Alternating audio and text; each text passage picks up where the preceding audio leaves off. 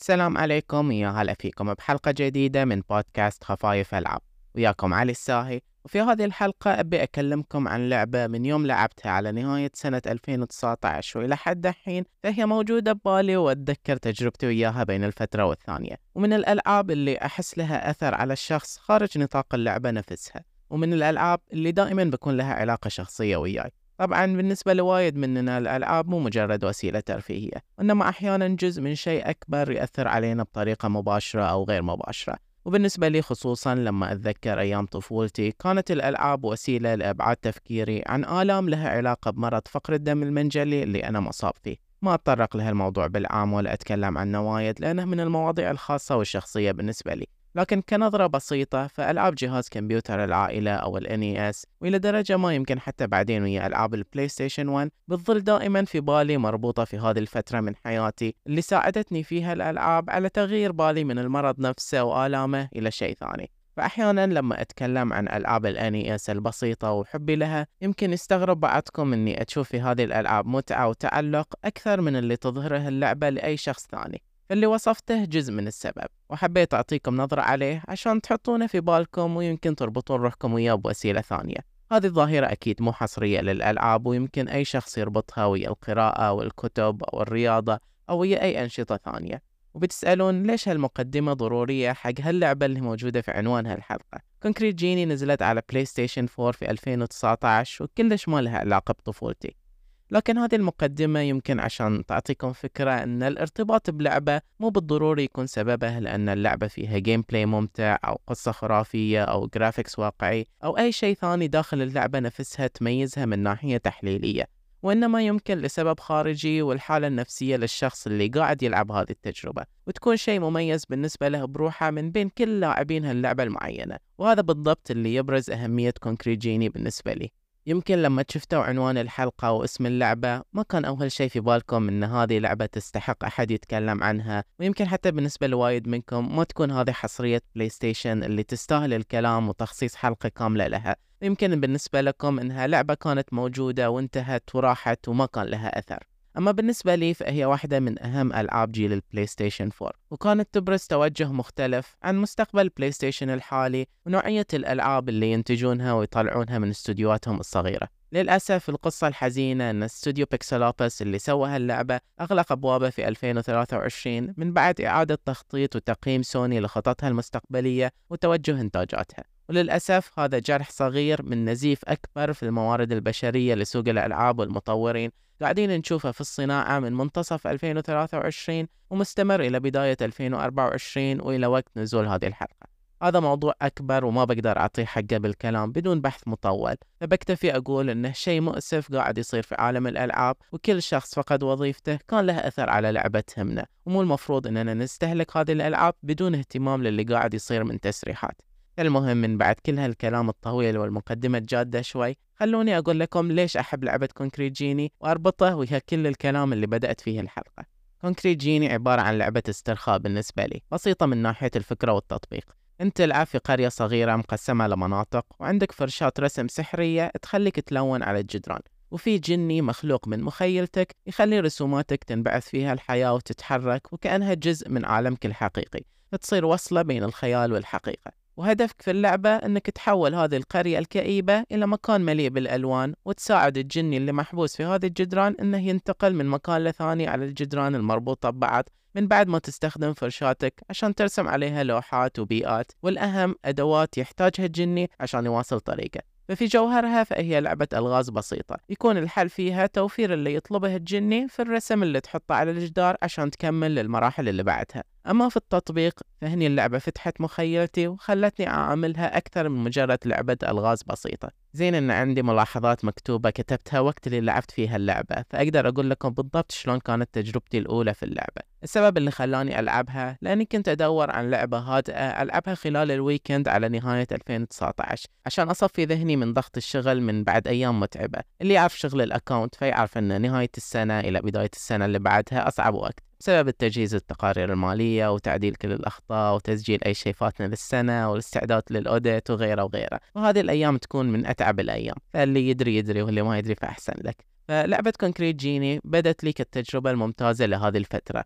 شيء خفيف وما ياخذ وقت وبنفس الوقت شيء بدون قصة فما تحتاج تركيز متواصل. فأشغلها وأنغمس في العالم.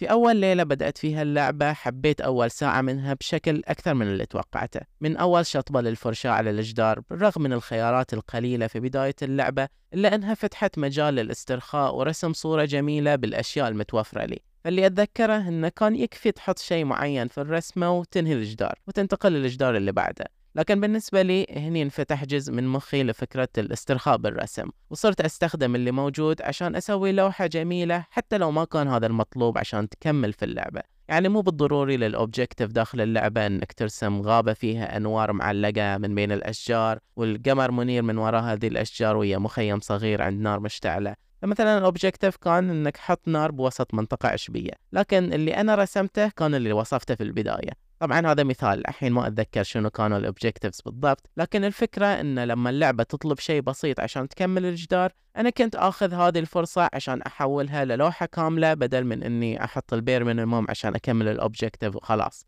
وبعد ما خلصت أول رسمة والتفت على كل الجدران الفاضية الموجودة في هذه القرية ابتسمت لأنها كلها راح تكون لوحات أملأها. فصارت تجربتي ويا Concrete Genie تجربة إبداعية استرخائية وحبيت الرسم وايد في اللعبة. حتى أني كنت أستخدم ال motion sensor في ال controller عشان ألعب أجزاء الرسم لأنها دخلتني في جو أني ماسك الفرشاة وقاعد أشخط على الجدران وأحط إبداعاتي عليه. حتى كان الاستشعار الحركي دقيق وبدون مشاكل وبسرعة اندمجت في الرسم وتشوقت إني أكمل اللعب عشان أفتح خيارات رسم أكثر عشان أرسم لوحات بتفاصيل أكثر ومواضيع مختلفة. فصار كل جدار بالنسبة لي ابيه يعبر عن موضوع معين ويحكي قصة وهذا مو شيء تجبرك اللعبة عليه. يمكن حتى اللي لعبها سوى الرسومات لمجرد إكمال اللغز بدون ما يفكر في اللوحات وتعبيرها وغيره من هذه الأمور. فعشان كذي أشوف أن Concrete Genie بالنسبة لي أكثر من مجرد اللعبة اللي أعطانا إياها المطور. وإنما في فكرة تفتح في مخك سبيل للتعبير عن روحك بطرق مختلفة ما لها علاقة باللعبة نفسها. لكن في نفس الوقت ويا بداية اللعبة فقصة قرية دنسكا وقصة آش شدت انتباهي.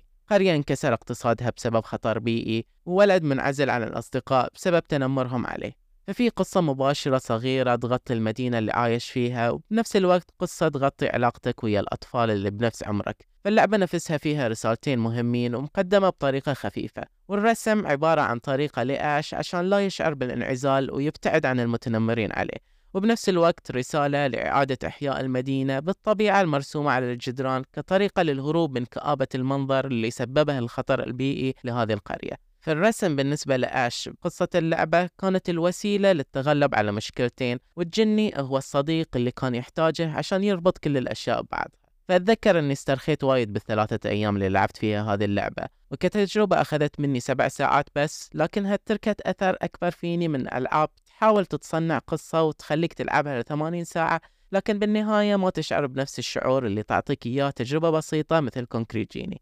هذا يرجعني للفكرة اللي بدأت فيها الحلقة. مو بالضرورة اللعب نفسه ك mechanics هو اللي يقدم كل شيء أو أن تكون قصة مكتوبة بأسلوب خرافي عشان تكون سبب ارتباط اللاعب في لعبة معينة ولا يمكن حتى جودة العمل نفسه. فإذا بنظر ل Concrete Genie بنظرة تحليلية أكثر وبكتفي بوصفها كلعبة مثل لما أكتب تقييم فأنا قاعد أجرد التعلق الشخصي بشيء أحبه وبالنهاية ما بعطيكم وصف دقيق لتجربتي وياها. وبنفس الوقت لغرض التقييم فأدري أن هذه التجربة فريدة بالنسبة لي وما يشاركها أحد غيري. فإذا قلت لكم العبوا هذه اللعبة وبتحسون بنفس الشعور اللي أنا حسيت فيه بالضبط فهذا الوصف غلط لأن الشيء يعتمد على الحالة النفسية للاعب وطريقة تفكيره وأمور مختلفة مستحيل تنتقل من شخص لثاني عبر التقييم. لكن متأكد أن كل واحد منكم يقدر يطبق كل الأوصاف لنفس الشعور على لعبة ثانية هي الكونكريت جيني بالنسبة له. فشنو هي هاللعبة اللي تنطبق عليها هالأوصاف بالنسبة لكم؟ حلو إن حلقات البودكاست بالنسبة لي مو دائما كلام عن الألعاب بصورة مجردة من أي علاقة شخصية أو إنها تكون نظرة تحليلية كاملة بس. ففي بعض الألعاب بتكلم عنها بهالطريقة لكن في تجارب ثانية أبي أشاركها وياكم مو بالضروري تعكس اللعبة نفسها وإنما تجربة شخصية ويا لعبة معينة. وهذا بالضبط غرض هذه الحلقة. Concrete Genie يمكن تكون للأغلب لعبة مرت ونسوها لكن بالنسبة لي فهي تعكس فكرة أكبر.